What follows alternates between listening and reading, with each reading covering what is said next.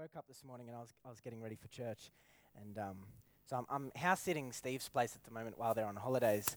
And I, I got this shirt out and I was looking for the iron. I know where it goes, it goes in a particular place in the laundry. And uh, it wasn't there. And I searched for about half an hour. I couldn't find it, and I got really angry because I thought, you know what, stuff it. I'm just gonna, I'm just gonna go to church without ironing my shirt. Um, hope, I thought maybe I hope God isn't planning on um, inspiring anyone through my shirt today.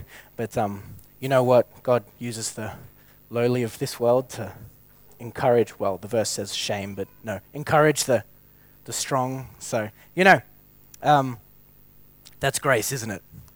Nice segue into my message. Let's pray. Father, thank you for uh, this morning and that we can come together. Thank you that. Uh, you speak to us all, you minister to us all, and you minister to us where we are at. And Father, we don't have to try and aspire to meet you somewhere, Lord Jesus, but that you are already standing right beside us and that you show us all things. So, Holy Spirit, reveal your uh, will to us today, reveal your word to us, and inspire us and change us, Father.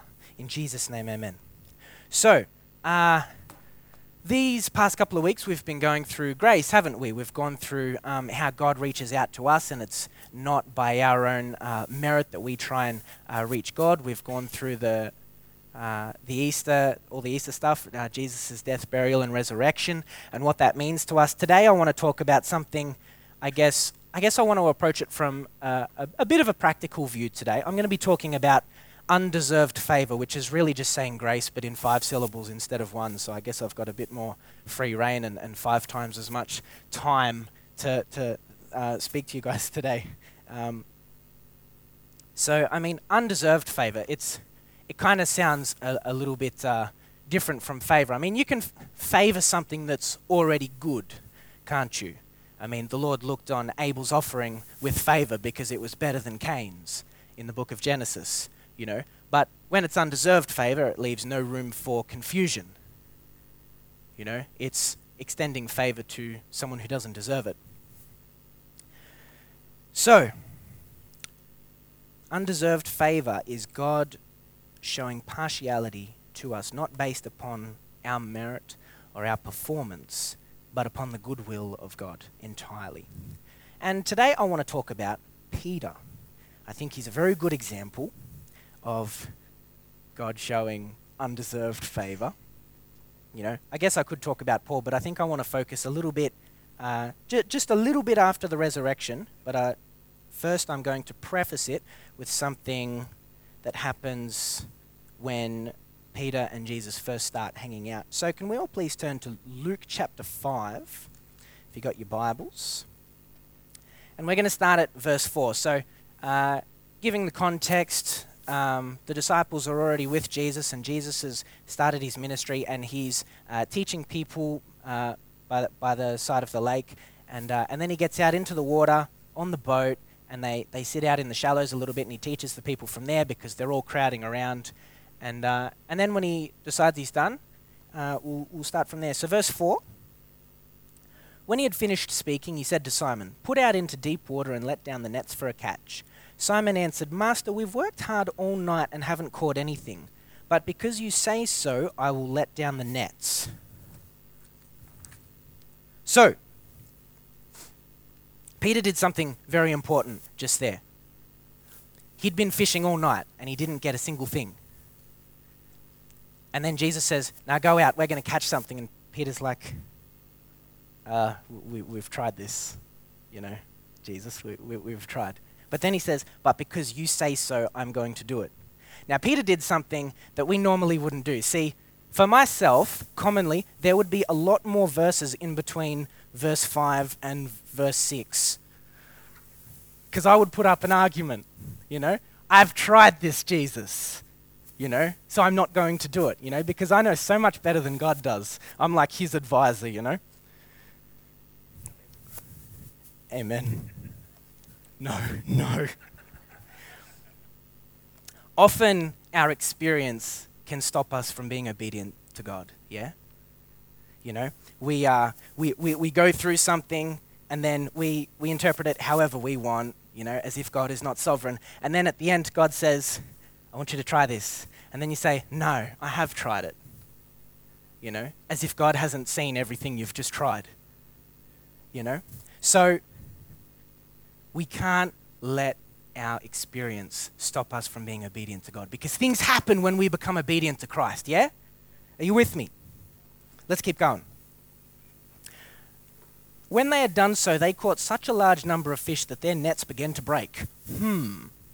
Seems a bit different. So they signaled their partners in the other boat to come and help them, and they came and filled both boats, boats, not floats, so full that they began to sink. When Simon Peter saw this, he fell at Jesus' knees and said, Go away from me, Lord, I am a sinful man.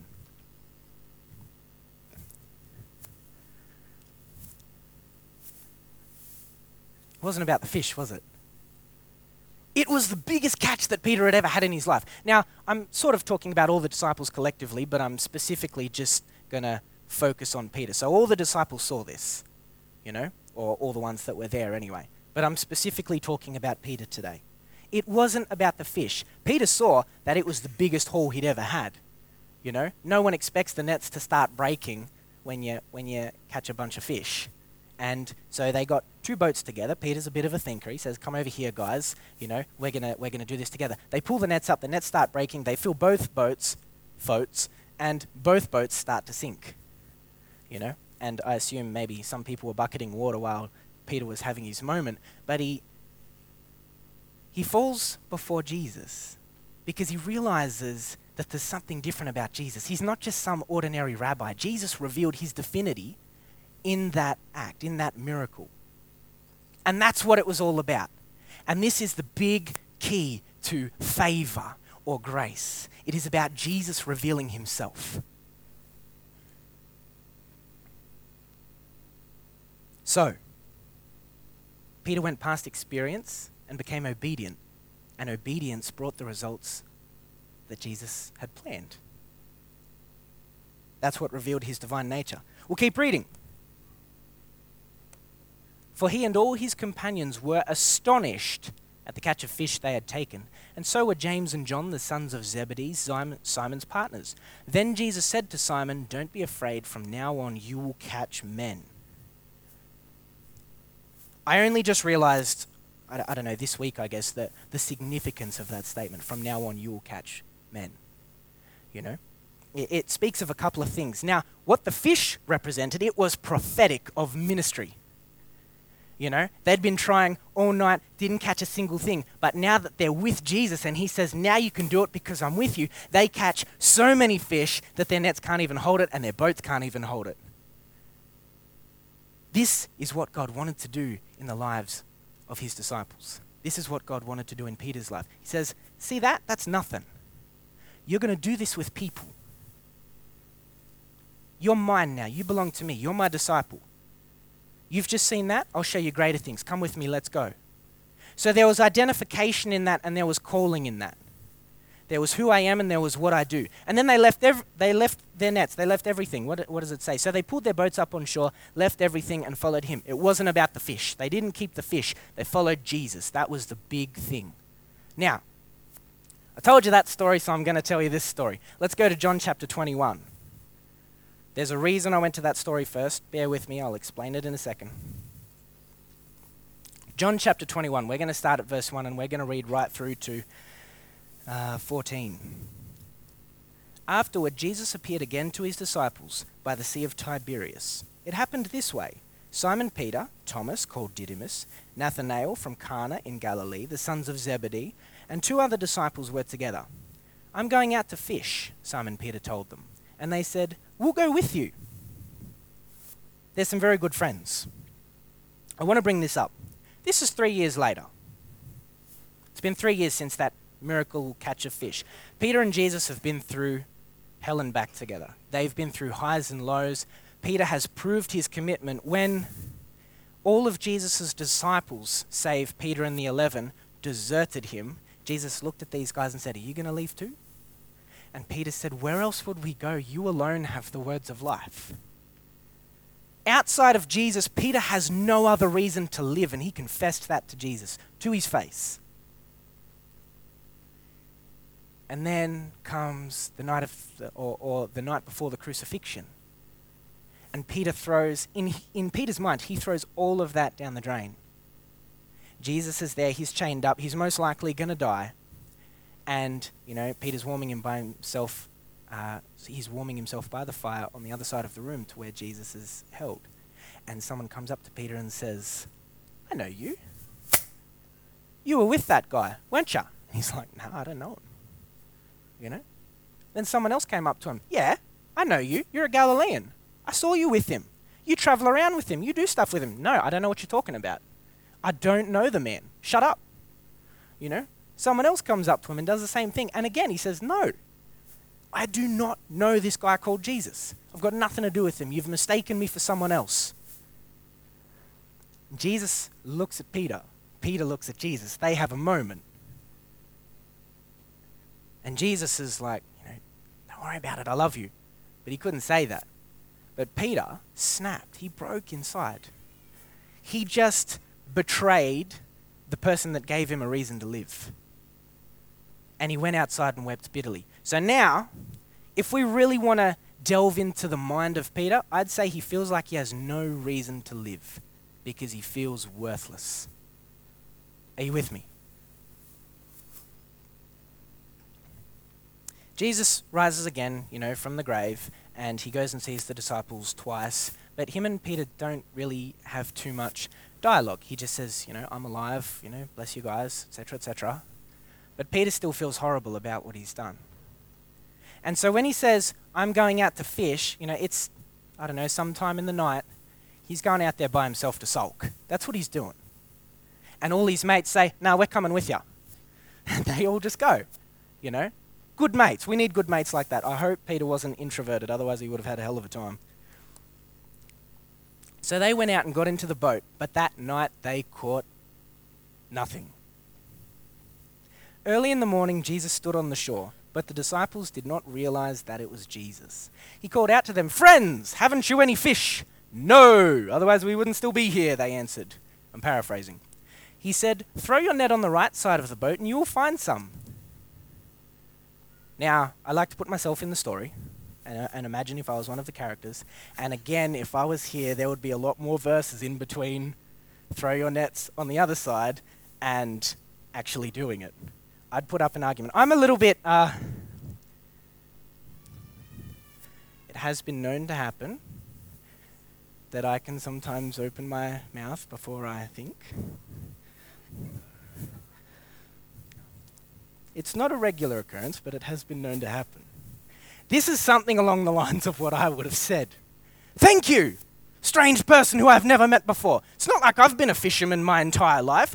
Clearly, you know everything about fishing since you've just given me that piece of advice. I suppose, from a logical point of view, it would be entirely understandable that since I've been throwing my net on this side of the boat, or oh, that's right, this side of the boat, all night, and there's no fish, that all the fish in the lake must be on this side of the boat. Thank you. I'm going to try it. Let's do it, guys, and prove this guy what a hero he is. That's probably something I would have said. And then he does that. He, he throws it on the right side of the boat. When they did, they were unable to haul the net in because of the large number of fish. See, this is what I think was actually going through Peter's mind. I think Peter and I have a little bit in common because we can sometimes be a bit impulsive. But Peter doesn't seem to do that this time. It doesn't say anything about, we've tried all night. I think in Peter's mind he thought, hang on a tick. This feels a bit familiar. I think this has happened before. Guys, let's do it. You know? I, I think that's probably what was going through his mind. And so, and then they just do it. And then they have trouble hauling it up. And then young John, you know, then the disciple whom Jesus loved said to Peter, It is the Lord! As soon as Simon Peter heard him say, It is the Lord! He wrapped his outer garment around him, for he had taken it off, and jumped into the water, like any non impulsive person would do. Swim to shore, don't stay in the boat. You know? Wasn't about the fish.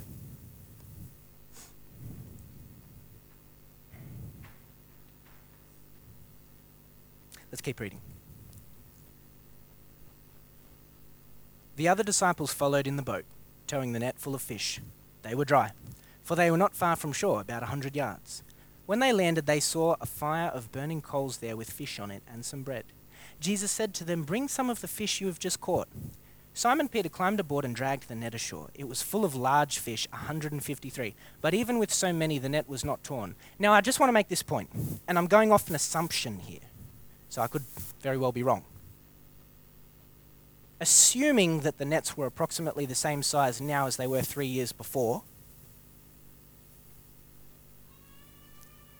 the first time they managed to bring the net up, didn't they? Even though the net started tearing and they got all the fish into the boat. This time they can't even bring it up, it's too heavy. So even though that catch three years before was the biggest catch of their lives, this, going off an assumption, is again the biggest catch of their lives. I'm just going to make that point for a second, and then we're going to read on, and then I'll get into it a bit more. Jesus said to them, Come and have breakfast. None of the disciples dared ask him, Who are you? They knew it was the Lord. Jesus came, took the bread, and gave it to them, and did the same with the fish. This was now the third time Jesus appeared to his disciples after he was raised from the dead. Now, I mean, I- am not going to read the next bit, but uh, the next bit talks about Jesus reinstating Peter and, you know, causes him to stop feeling absolutely horrible about himself. Because that's what Jesus does. He, he believes in someone even though they mess up really bad. He knew that Peter betrayed him that night. He looked at him as he did it. Jesus was about to die, and his best friend said, I don't even know him. I mean, if you're in Jesus' shoes but you weren't Jesus, what would you be thinking? Gosh, I guess that shows who your mates really are. You know? But Jesus doesn't think any of that. He still believes in him and thinks, you know what, my church is going to be built on that guy right there. Come on. What the fish did, what this miracle three years later, this new miracle with the fish did to Peter, is it reminded him that despite his failure, Jesus still called him.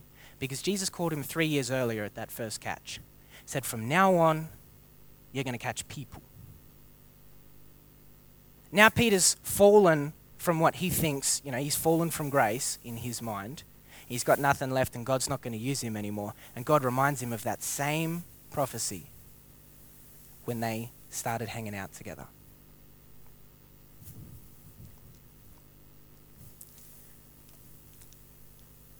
And then uh, when they pull the fish up on shore, Jesus doesn't glory in the fact that there's a lot of fish being caught. He's already got fish there. He's already got fish and bread. He's already got food. So this stuff doesn't even necessarily matter. You know? It wasn't about the fish. Jesus said, Come and spend time with me. Come, come and have breakfast. See, often we get so hung up on the good things that God do and we go, wow, that we forget to spend time with Him. And it sort of ends up defeating the purpose of why God did all that in the first place. Because everything that grace is supposed to do is it's supposed to lead us into His presence and a greater relationship with Him, not to go and do greater and greater things. The two come hand in hand, but relationship with God has always got to come first.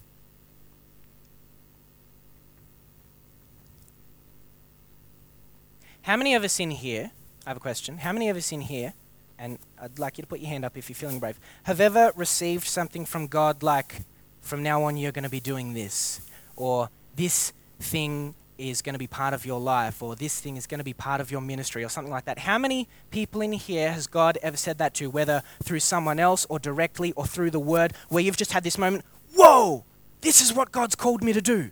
Something like that. Can, can we have hands up? Okay, okay, that's good, that's good. So I assume for some people that maybe that's never happened. That's okay. What it takes is a revelation of Jesus Christ. Because every time Jesus performs a miracle, it was about revealing who Jesus was, not necessarily about the miracle itself. So when Jesus calls you, he will do it by revealing himself, not just by telling you to do something. He's not the guy that just says, do this, do this, do this, do this, do that. You know? He's saying, this is who I am. Let that inspire you. Now you can go and do this because I'm empowering you.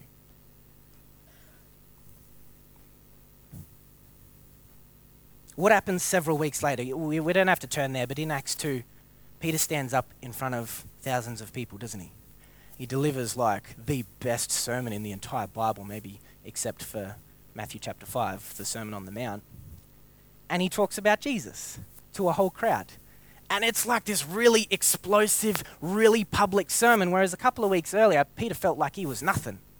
And 3,000 people come to Christ, and then we have the birth of the church.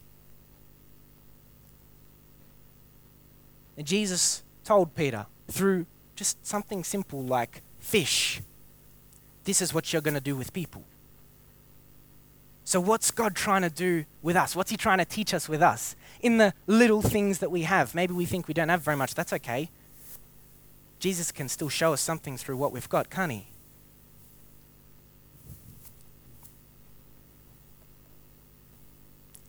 There are people in here that I, I spent a, a, while in prayer on this message, and for a long time I sort of felt like I was getting nowhere and I was getting really frustrated. So then I'd just go and do something else for a while, and then I'd come back. And I, could, I didn't even know why, but my, my mind just didn't feel like it was in the game. And I couldn't, you know, put a, put a reason to why. I'd spend time in prayer and say, God, what is my brain doing right now? What's going on? Why am I, why can I not focus on this? Why aren't you showing me anything? What's, am I doing something? You know? And, and it took a little while, and, and God didn't even say why. He just said, No, I've got something else to show you. And I really had this urge to declare something over all of us. Something, something that I think every, everybody needs. So there, I think there are people in here that think, ah, oh, I've turned my back on God once in my life, or, or a few times, or a fair few times, or maybe I do it every day, and I feel pretty worthless. You know? I don't deserve to get anything from God. I don't deserve to be used by God. There's people in here, I think, that are worn out and, and out of energy, you know, and oh God, I've, I've had enough, you know.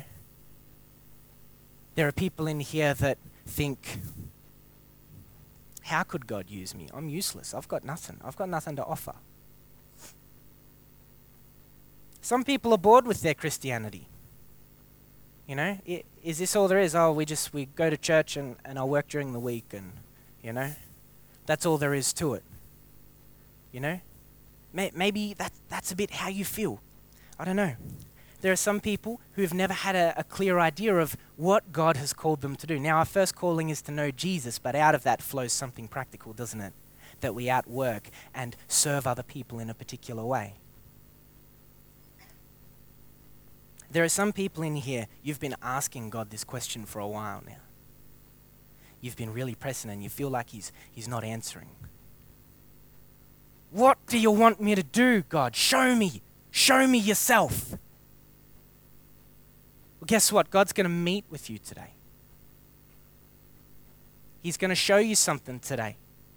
So, when we heard that word this morning, make yourselves vulnerable, open up your heart. Come on. Let's see what God has to say. Because what we do comes from a revelation of Christ and who He is first, and that's what we first need to seek before we seek anything else. Natty, can I please have you up on the keys? Cheers, mate. I'm going to go to Isaiah chapter 54, and I would like you to turn there if you've got your Bibles. This is for every single person in here. I'd like to speak this over your life.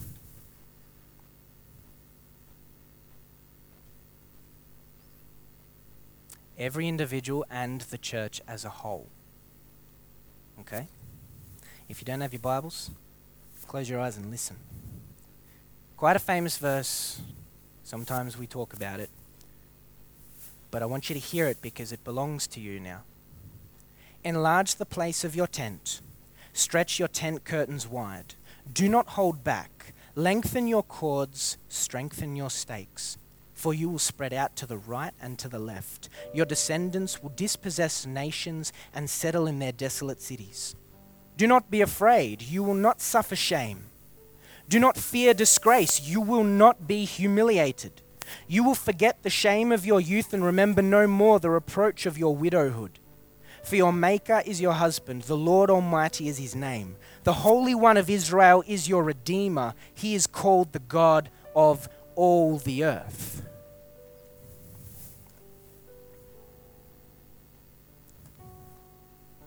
First of all, I'd like to make mention that this passage does not put a limit on how far you are to extend your stakes.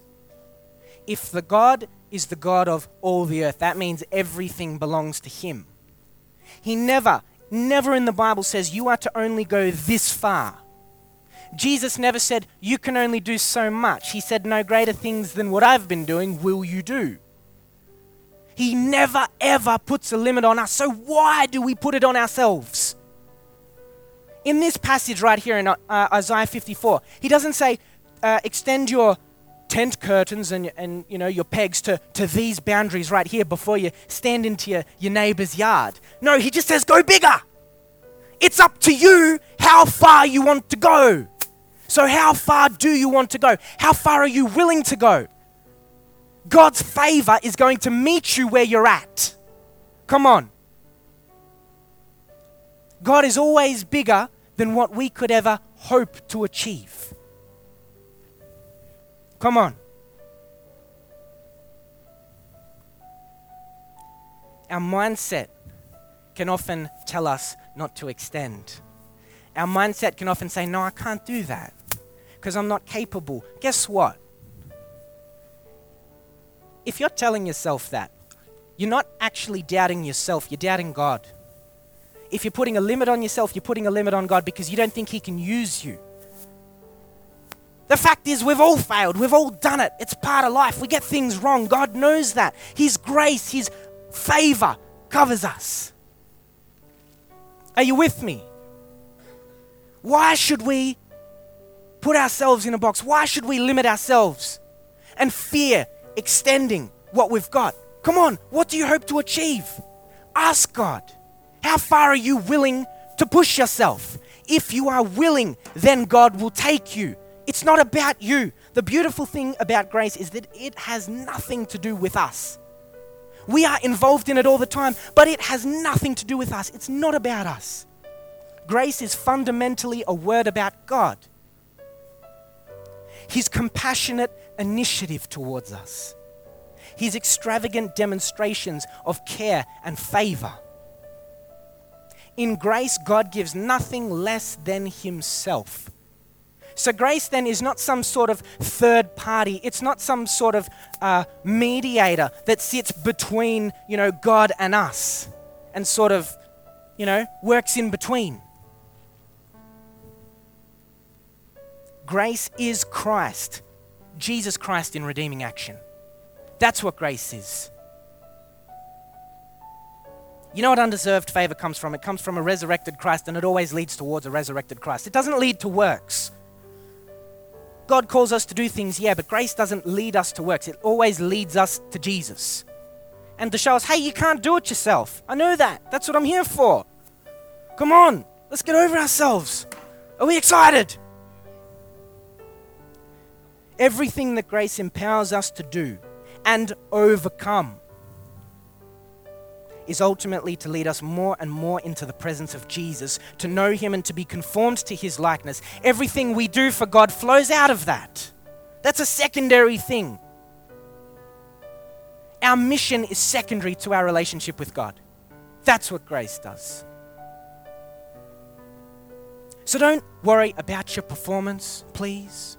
Don't worry about all the things. How am I going to do this? Grace has nothing to do with you. It just takes you for the ride and it changes you along the way. We just we just got to be willing. That's all. That's all we got to do. And you know, we'll have some ministry time later, but I mean, there may be some people in here that you've never experienced that grace or favor in your life. You know? Undeserved favor looks like Jesus dying on a cross for us. Undeserved favor looks like Jesus rising again as the master of death and the author of life. God extends favor to all people, whether they know him or not, whether they want something to do with him or not, whether they even hate him. God's favor extends to all people. It's just up to us whether or not we want to accept it for ourselves. God doesn't love one person more than the other, He is partial to all. Can we please close our eyes? If you have never never experienced that favor of God, if you have never walked with Jesus, if you've never asked Him to be the Lord and Savior of your life, if you've never experienced calling and purpose, if you've never experienced God's presence, if you don't think that He lives with you and has a relationship with you, but you want that, can you please raise your hand? If you want to give your life to Jesus, Now's the time.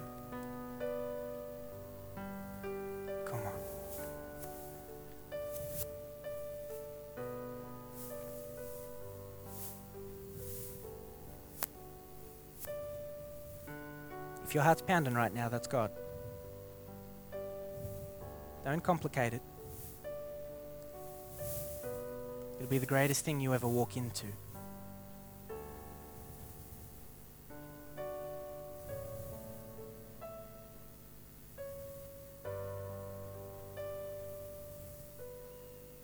Well, that's okay. Let's pray. Thank you, Jesus, for who you are. Thank you, Jesus, that the most important thing we can do is to know you. Thank you that you are all we need. You are grace walking. You are love walking living and breathing in all of us, speaking and moving through us. But Father, knowing us, thank you for revealing yourself. Jesus, I pray for greater revelation of you. Father, all the people here that have never heard those words, from now on, you will be doing this. I pray today that you meet them, that you show them clear cut purpose, mission, an expression of who they are, Father, that would bring change in the world. But Father, I pray that it comes out of a relationship with you and that for all of us in this room, that would be our first and highest motivation. That in all things we would seek to spend time with you. Father, the people that are out of energy or they think they're useless or worthless, in Jesus' name, I pray for revelation of Christ. I pray for encouragement and inspiration. I pray for truth to hit the dark places in our hearts. Father, when we think we've got nothing left, you have a whole world more.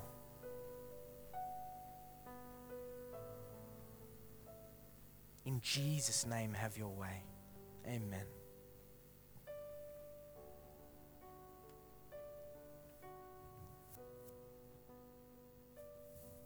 How we doing? We good? We excited? Is God going to do good things? Awesome. Thank you, guys.